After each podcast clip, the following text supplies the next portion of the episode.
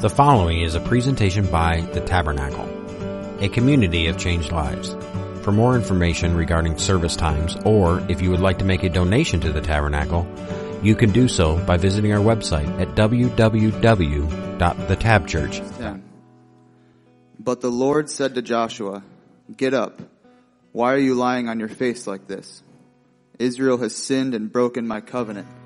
They have stolen some of the things that I commanded must be set apart for me and they have not only stolen them, but have lied about it and hidden the things among their own belongings. That is why the Israelites are running from their enemies in defeat. For now Israel itself has been set apart for destruction. I will not remain with any with you any longer unless you destroy the things among you that were set apart for destruction. Get up, command the people to purify themselves in preparation for tomorrow. For this is what the Lord, the God of Israel says.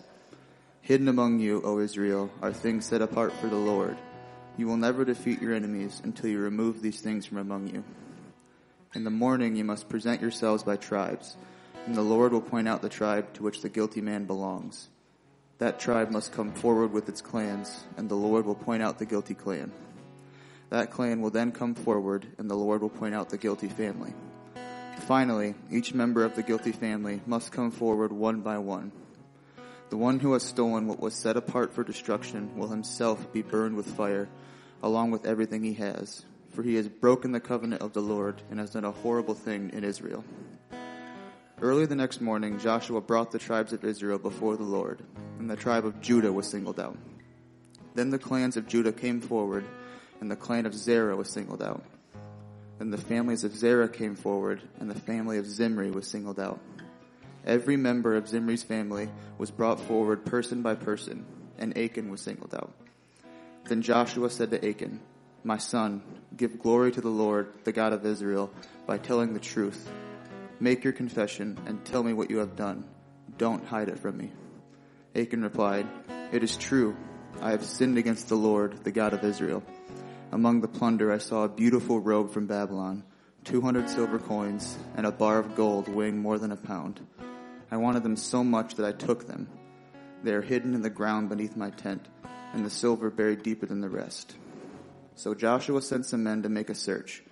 They ran to the tent and found the stolen goods hidden there, just as Achan had said, with the silver buried beneath the rest. They took the things from the tent and brought them to Joshua and all the Israelites. Then they laid them on the ground in the presence of the Lord. Then Joshua and all the Israelites took Achan, the silver, the robe, the bar of gold, his sons, daughters, cattle, donkeys, sheep, goats, tent, and everything he had. And they brought them to the valley of Achor. Then Joshua said to Achan, Why have you brought trouble on us? The Lord will now bring trouble on you. And the Israelites stoned Achan and his family and burned their bodies. They piled a great heap of stones over Achan, which remains to this day. This is why the place has been called the Valley of Trouble ever since. So the Lord was no longer angry.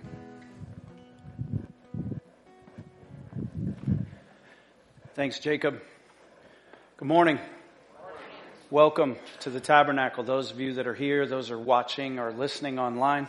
Uh, we're in the middle of Joshua, and uh, this is a tough one. It's been a tough couple weeks, hasn't it? A little bit heavy, right? We're in a fight. We're in a war. And, and the passage that Jacob read for us, it's all about the sin that's hidden in the camp. So Joshua and the children of Israel, their sin in the camp, and that's why they had been defeated in the battle of Ai. Sin that had carried over from their uh, time in Jericho, their conquest of Jericho, we find out that uh, uh, there's one guy that has done something that has cost them. It cost them a victory. God's saying, I'm not going to bless you anymore. And so uh, we'll get to that in a second. But uh, uh, I don't know about you, but I love movies. You guys love movies? Okay, so you're going to lie to a preacher in church? That's good, right? Do, does anyone like movies out there, right? I don't know about you, but I always find that movies sometimes, you know, you know, I can read these words on a page, but sometimes it's a movie that'll bring the truth or the illustration or the point or whatever it is to life. And as I was reading this story, uh, the movie that popped into my head was one of my favorites, is The Untouchables from 1997. You remember this? It's a gangster film right? So we got Kevin Costner and Sean Connery. Kevin Costner, uh, he's a fine-looking young man right up there. Now he's an older guy, uh, but uh, he plays Eliot Ness.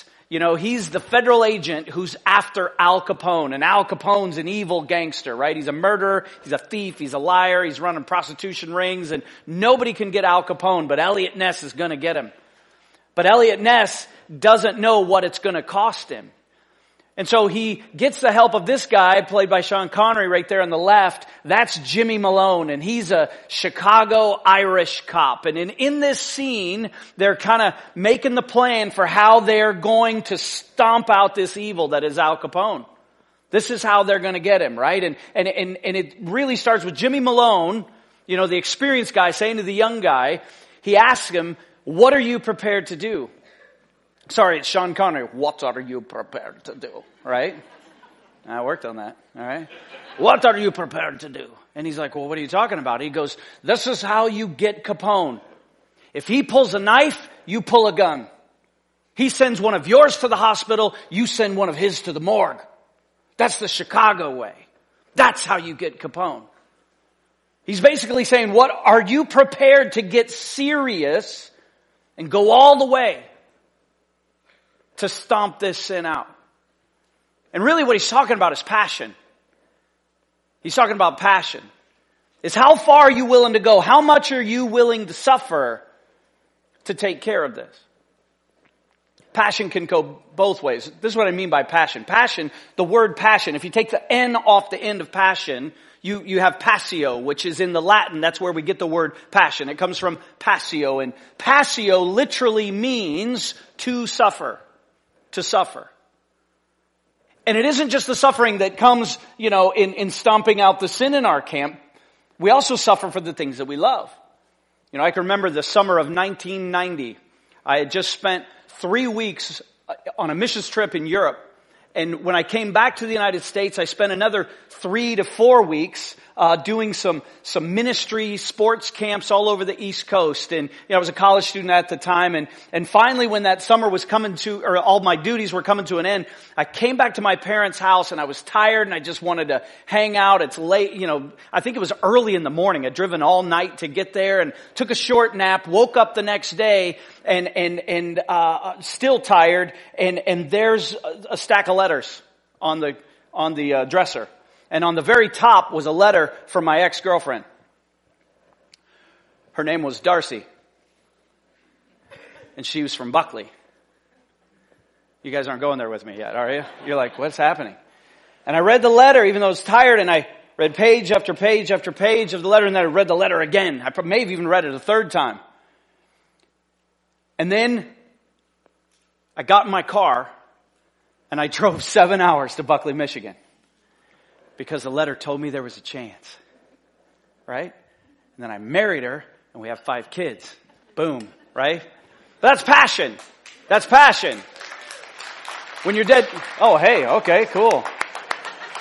You got me one point. Well done.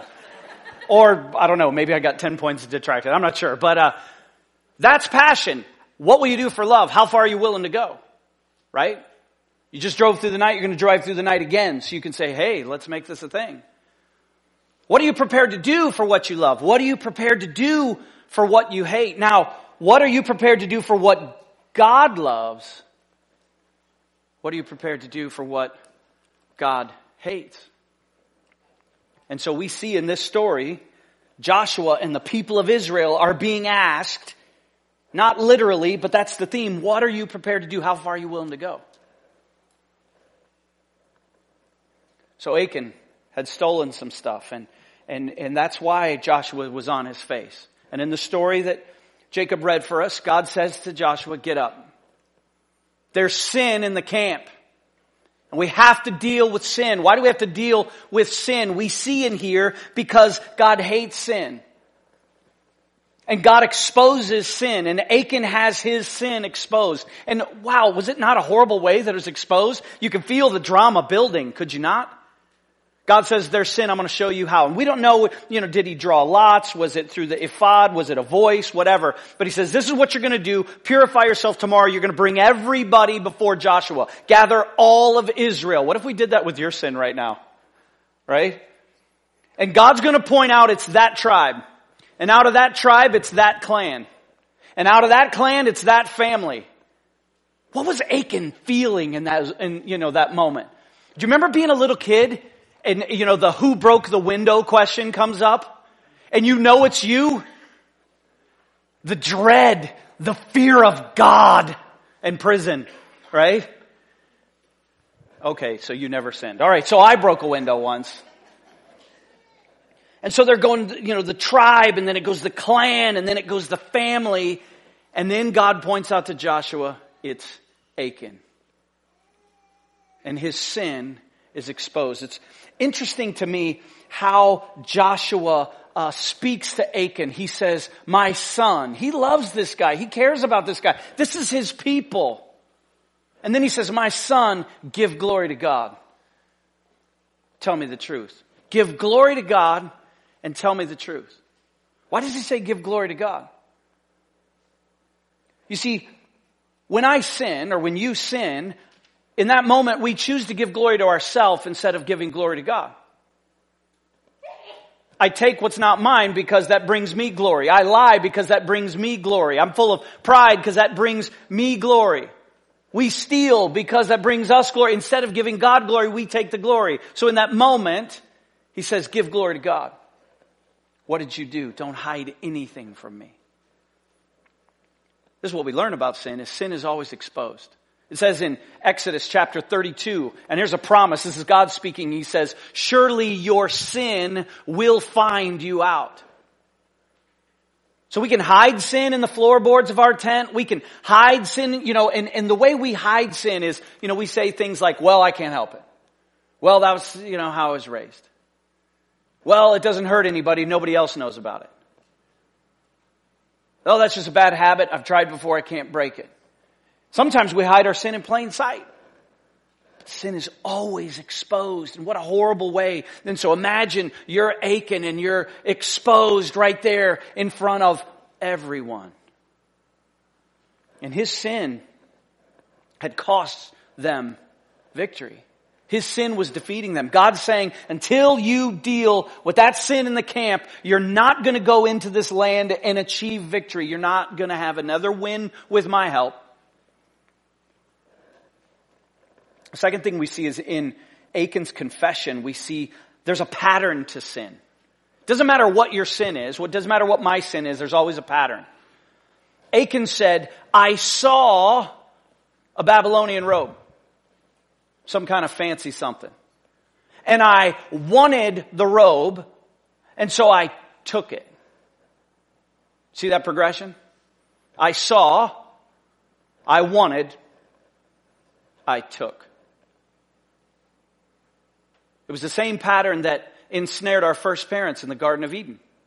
Scripture says in Genesis 3 that when Eve saw the fruit and that it was pleasing to the eye, she wanted, she took it and she ate it. That's always the progression. It's important to understand the progression of sin.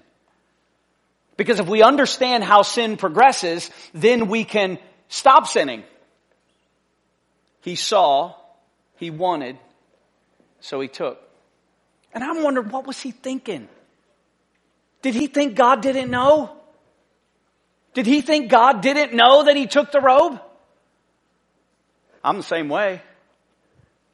I mean, there's some sins that we'll commit and we won't do it in front of our kids. Or we won't do it in front of our spouse, or we wouldn't do it in front of our friend. Or the classic one, you know, you'll be talking to me and then you're like, pardon my French, preacher. It's like, oh, so you're, so you're, right. So don't swear in front of the preacher like I've never swore, right? Or that God doesn't know. Why is it that it's so easy to sin in God's presence and think he doesn't know? And it ticks me off that Achan, it was for a Babylonian robe. You don't wear Babylonian robes, Achan. You don't even shop there. Right? He saw a fancy robe from Babylon, a place he's never been, and a style that his wife won't even let him wear. He's been 40 years in the desert. I'm, I'm pointing out as something he didn't even need. Really. He's been clothed by God and for, you know, for 40 years he's, he's been in the desert. He's a Levi's guy. He wears Levi's. Probably classic 80s 501 button flies. But it's like a Babylonian robe. When were you going to bring that out? Next year's Passover? Hey, look at me. I got this at Saks Fifth Avenue in Babylon. You've never been there, you thief.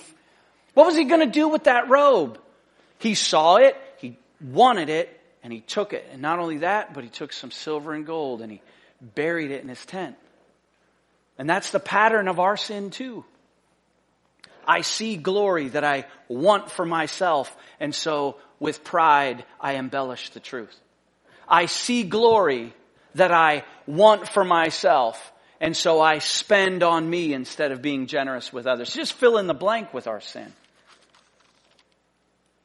And probably most importantly, what we see in this story, because it's, it's a jarring story, right?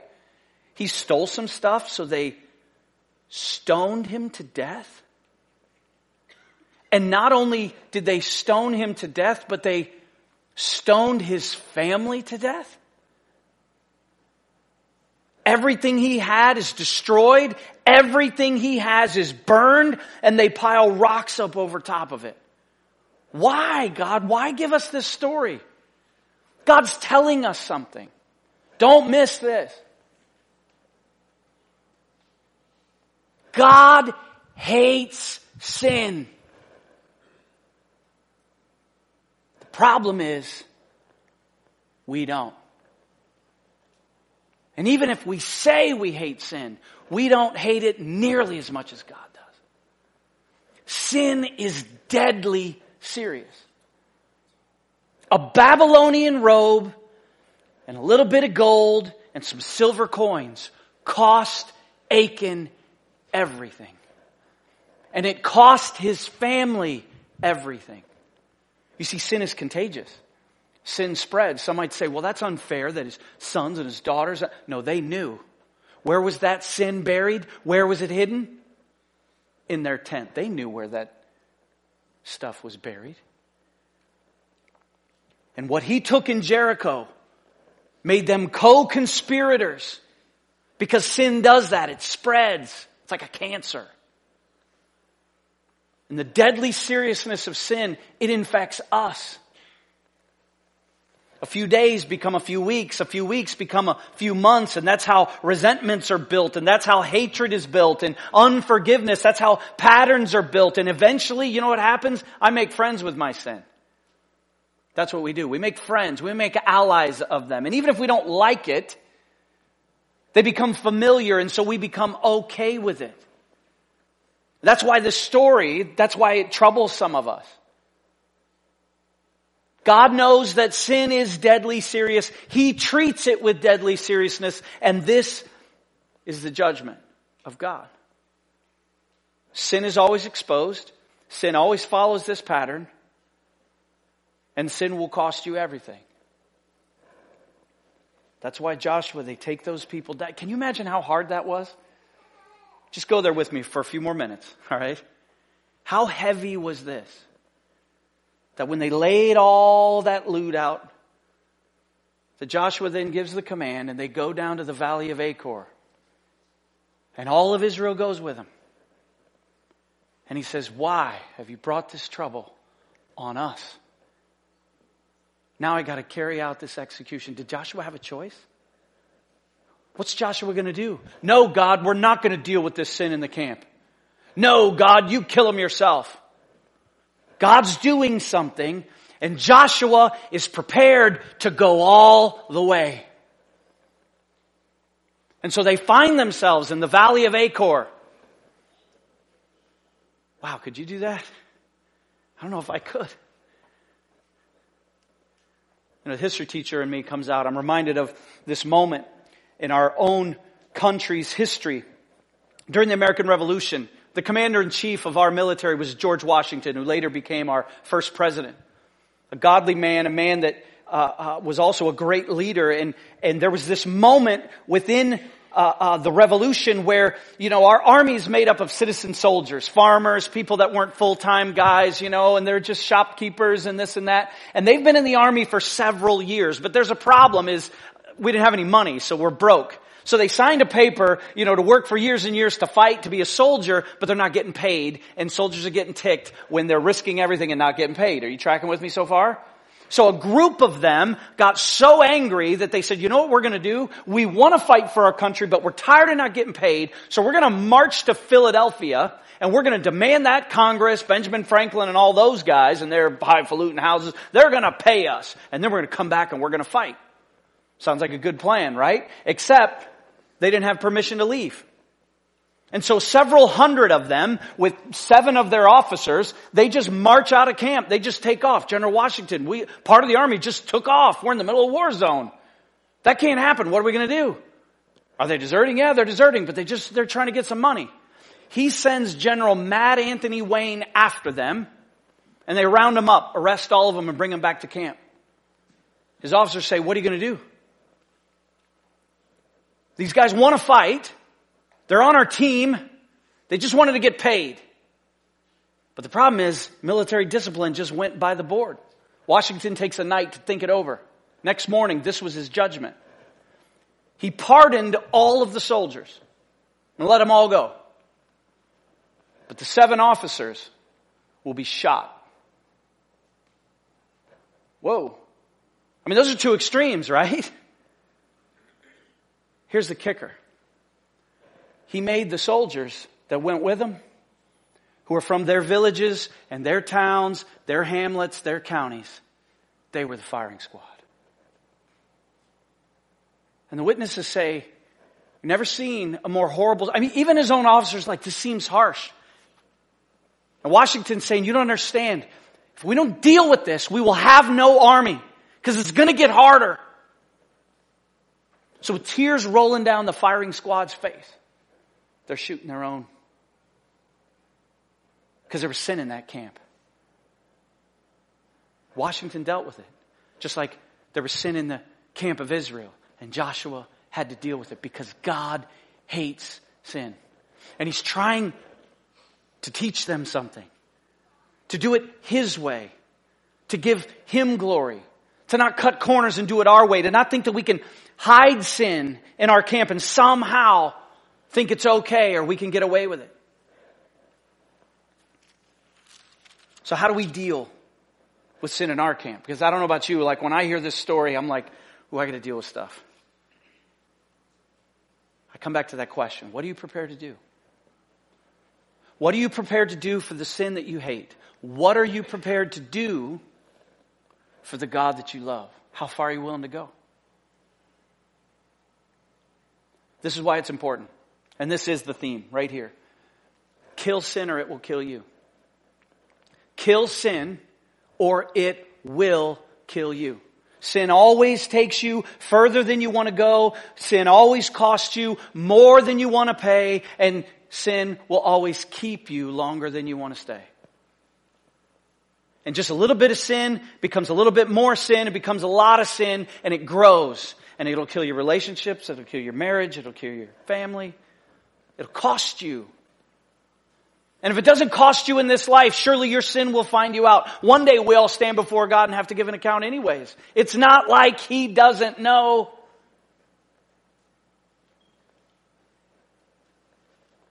Now, you may be thinking, man, I didn't roll out on daylight savings time to have some preacher tell me I'm wicked. Don't worry, I am too. But we must kill sin, the sin in our camp, or it will kill us. Kill sin, or it will kill you. How do you do that? Very simple process. It doesn't matter if you're a Christian or if you're not a Christian. The process is the same. It's always the same for us. This is how sin is killed. First, confession has to be made. It isn't okay just to say, well, I know I'm a sinner, whatever, and just kind of move on and hope no one knows about it.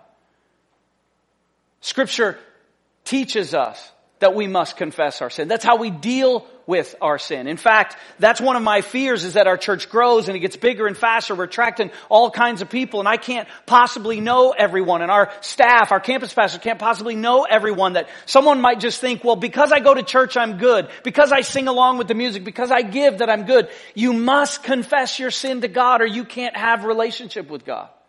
It says in 1 John chapter 1 verses 8 and 9, speaking about sin, sin in the camp. It says, if we claim we have no sin, we are only fooling ourselves and not living in the truth. And really, another translation, if we think we can just ignore our sin and never come clean about our sin, then right there, we're not living in the truth. Verse 9, but if we confess our sins to Him, He is faithful and just to forgive us our sins and to cleanse us from all wickedness. You see, Jesus just showed up. Weren't you glad that Jesus finally shows up in this sermon? Right? Because it was getting heavy there for a minute. You thought there was going to be a stoning this afternoon. Well, there's good news. There doesn't have to be a stoning. Because we can come clean to Jesus. The one that is faithful and just to forgive us is God. And the reason he does it is because of Jesus. You see, if you're feeling singled out, don't worry. There's been a time when every single one of us has sin. Every single one of us, there, there'll be times again when we're hiding sin in the floorboards of our tent. But if we'll confess it, we can deal with it. And there's a promise He'll always forgive us. He's faithful and just to forgive us our sin and to purify us from all unrighteousness. That's the beauty of confession. You come clean. Achan, his confession, he was singled out. He was already at the trial. You know, if you beat your parents to the confession, it usually goes better. Remember that as a kid? By the way, parents, if your kids confess some kind of sin to you this afternoon, keep that in mind, right? If you come clean first, sweet, I realize I made a mistake and I confess my sin. This is who I am. Lie, cheat, steal, lust, pride, anger, greed, what, what a bad attitude. And not just because it's daylight savings. But if I confess my sin, it says that He's faithful and just to forgive us our sin. That's a good thing. That's a promise. And it's only because of Christ. In the book of James, it says that we should confess our sins to one another. Why is confession important? Those dark places where we hide our sin, the moment we bring confession, it's like you flip the lights on. And then it's not so scary in there anymore. Right? It's like the roaches, they go running for the corners. You notice how light always cancels out darkness, right? That's what confession does. You bring the truth and you bring glory to God. The truth glorifies God. Here's the truth about me, God, is I'm a sinner. I confess. Whew. The moment I do that, it says in Romans that if we confess with our mouth that Jesus is Lord, the truth believe in our heart that God raised them from the dead, we will be saved. That's how we became a Christian. That's how we begin a relationship, or that's how we fix the sin that's hidden in our camp. starts with confession, it always does. But it's more than just confession. Now, I want to be careful. I'm talking about how to deal with sin in the camp. I'm not giving you a list of things. It starts with confession. The problem is, is some of us come to God and we confess, but then we still keep seeing, wanting, and taking. Well, I just confess that I'm a sinner. That's like someone that says, I'm an alcoholic, give me another beer. Right? I'm an alcoholic. You better give me, you know, give me another shot. Give me another. Eh, all right. If you're an alcoholic and you've real and you've confessed that, are we going to change from that? Or are we going to keep seeing, wanting, and taking? The second part of dealing with sin in the camp is to repent. Repent. Just say that word so I know you're alive. Say repent. Repent is when you turn from the sin. So I'm seeing, wanting, and taking. I confess that I'm seeing and wanting and that I'm taking. Repent is I don't want to do that anymore. What are you prepared to do? How far are you willing to go? What steps are you willing to take? See, that's repentance. That's moving towards God. That's walking in obedience. That's going towards the light instead of going towards death.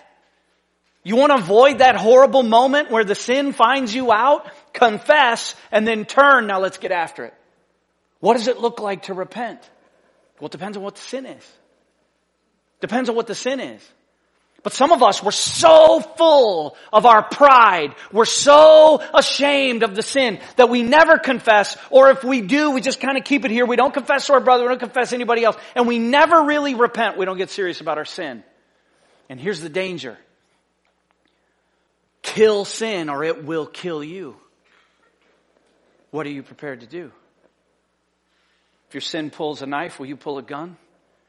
If your sin sends one of yours to the hospital, are you ready to send sin to the morgue? No, because we kind of like sin. That's a really shiny Babylonian robe, and I might wear it next year's Passover. Nobody will know. And we think we can hide it, but God knows. God knows. Jesus spoke about repentance in Matthew chapter 18.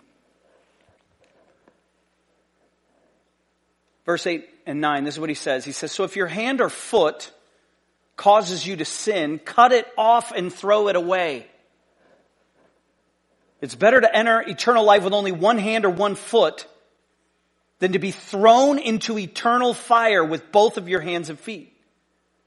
And if your eye causes you to sin, gouge it out and throw it away. It's better to enter eternal life with only one eye than to have two eyes and be thrown into the fire of hell. Now, I want to reassure you. Jesus is not literally saying to cut off your hand or your feet or gouge out your eye. This is called hyperbole. But he is teaching us to take extreme measures with eradicating sin from our lives. Doesn't matter if it's a little bit of sin or a lot of bit of sin. He hates it. And this Jesus is the same God of the Old Testament as he is in the New. And he's showing us again. Just because we don't stone people anymore, and by the way, that's only because of Jesus, it doesn't mean he still doesn't hate sin, and it doesn't mean he doesn't want us to deal extreme measures with our sin. That's why he says, foot cause you to sin, cut it off. Hand cause you to sin, sin, cut it off. Eyes causing you to sin, gouge it out. Oh, that's disgusting. Because he hates sin and because he loves us. Kill sin or it will kill you. So what are you prepared to do? How far are you willing to go? That might mean for some of us that repentance looks like actually confessing my sin to someone else so I can be held accountable. It might look like getting help. It might mean getting in a program. It might mean making a change. And God will show us. God will show us. So there's confession, there's repentance, there's one more thing. There's a beautiful thing that happens after confession and after repentance. It's called restoration. It's restoration. This is called life. We get our life put back together. Now, in this story, you know, I was thinking, who's Jesus in this story? It's not Joshua. Oh, it'll be Jesus one day will be like Joshua, bringing judgment, but that's not who Jesus is in this story. In this story, Jesus is Achan in this part of it. Not because he sinned. Jesus never sinned. Achan sinned. But the reason I say Jesus is Achan is because Jesus on the cross became our Achan. A sinless Achan. Who stood under condemnation while you and I stoned him for the sin in our camp for the sin hidden in our floorboards. And the beautiful thing is when we confess to Jesus and we repent because of Jesus and with his help we live in repentance, we can be restored and it's only because of the cross. And you say, well, you know what? This just doesn't sound fair. How much do you hate sin? What are you prepared to do? How much did God love us? What was he prepared to do? Give himself. That's what he was prepared to do for love. That's what he was prepared to do to eradicate sin in our lives. That's why we confess and we repent. And because Jesus took our punishment on the cross, if we believe that and receive that and confess that and live in the light of that, which is repentance, wow, we can be restored. And restoration is a beautiful thing. Restoration is no more secrets. I've confessed them. Restoration is I'm no longer a slave because I'm walking towards life and I'm living in repentance. Restoration means me and dad are good again. And that's what God wants for us. That's what I want. And if you want it, what are you prepared to do to get it? So I lived in an era where uh, uh, uh it was still okay for parents to spank their kids and talk about it publicly, right? You didn't even get that, did you? I'm thankful we live in a country where I can still say I was spanked and I'm glad I was now. I didn't then, but I'm glad I was now, right? Because I deserved it. You guys aren't fired up about being spanked? Maybe that's why you're also wicked. I'm just kidding. All right, all right. But I was spanked. It doesn't matter what it was for. God blessed me with a father who loved me and who was very careful not to discipline me in anger. And he was careful to tell me how much he loved me. And he always gave me that that's going to hurt me more than it's going to hurt you. And I didn't believe that. He's a big man and I'm like 10 years old, you know. It's like, ah, that, that I don't think that hurt you at all. I was usually crying before the whooping started. Right? And, uh, he'd always tell me he loved me before, he'd tell me he me after. He'd say, This is for your own good, son. And this is because I love you. I had to do this. And I knew it had to happen. I earned it. I'd already confessed, and this was part of the repentance. It was painful, right? Was receiving the consequences, the just discipline of my wickedness. My father always told me I love me, and there was, you know, it was usually, it was always right before dinner. Then I got to go to dinner, and my sister's there. He, he, he, he, you know, he got him up, and that'll teach him, right? You know. And, and for, at least for me, the after cry just went on and on. Remember the after cry? I keep bringing that up to you. No one's yet explained it to me. You know what I'm talking about? The, still doing that and you can't stop doing it. but it didn't matter. It was over. And I'll never forget, I always wanted to sit next to dad at dinner. I want to be near him. Cause that guilt that had separated me was gone. My sin that I knew disappointed him and hurt him, it already taken care of. And it was okay to be near dad. He was safe again. Do you remember that feeling? It's all out in the open. I, I, I can't get double punished for it. It's over. That's the feeling of restoration. And when the after cry is over, the get a little grin, little extra piece of pie. God wants that for us. But we got to deal with the sin in our camp. And some of us, we've been hiding sin in the floorboard so long, we've forgotten what that restoration feels like. It's available. It's available. So as we close today, how do we make this personal? The band's going to come out. They're going to lead us in one more song. It's a song about how much we need God.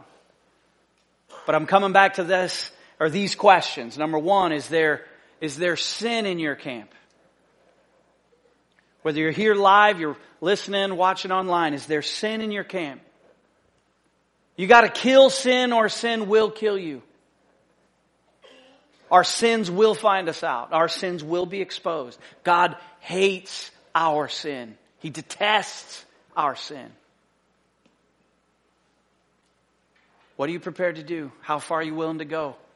For the sin that God hates, what are you prepared to do? How far are you willing to go for the God that we love? Now, if you're here today and you're not a Christian, we invite you to be restored with your Creator. And it's simple as confessing. Yeah, I'm a sinner. I'm wicked. I, I, don't get it all right. I didn't know God was so angry about it. Yeah, He's angry about sin. He loves you, hates your sin. And so the invitation, as it always is, is to come to Christ, to give yourself to Him. And it's confession, it's repentance, and restoration. But chances are, most of us as Christians, it's the same flow. It's the same pattern. We see, we want, we take, and even though we know better, just like Achan knew better, he was warned. He was told, this is going to kill you. Don't touch the devoted things in Jericho. Don't take that Babylonian robe. You're not going to look good in it anyways. Don't take that silver. Don't take, don't lie about it. You're going to infect your family, the people that you love. It will bring destruction. You'll be destroyed. And it hurt the nation and it hurt him. And in the end, it cost him everything. What if he'd have just come clean? Hey, I messed up. So for us, it's the same thing. The sin that's in our camp, we got to deal with it. It's going to kill us. So we confess it, we turn from it, and we experience that restoration. Why? Because of Jesus. Because of Jesus. Would you bow your heads with me? Lord, I thank you for your kindness to us. God, I thank you that even in these heavy, heavy Old Testament stories, you still show up. God, I thank you for the mercy that you showed Israel by pointing out the sin so they could deal with it. Lord, I thank you that you showed grace to them. God, I thank you that it's your holiness that demands that we deal with our sin. And God, I pray that you would give us strength to deal with our sin, to come clean if confession is necessary, if it's repentance, that you would help us there. Lord, we need your help. I need your help to live lives that are honoring to you, to deal with the sin hidden in our camp. Lord, I thank you that you were prepared to go all the way. And you did go all the way, all the way to the cross, all the way to the grave, in order to restore what was broken. Lord, would you help us to do the same? Would you help us to not just be hearers of the word, but to also be doers of the word? To take action, to be men and women and students and children of action. That we would deal decisively with sin, that we would not befriend it, we would not hide it. But that we would kill it so we can be restored with you. We need your help to do that. We love you, God. We love your son, Jesus. It's in his name that we pray. Amen.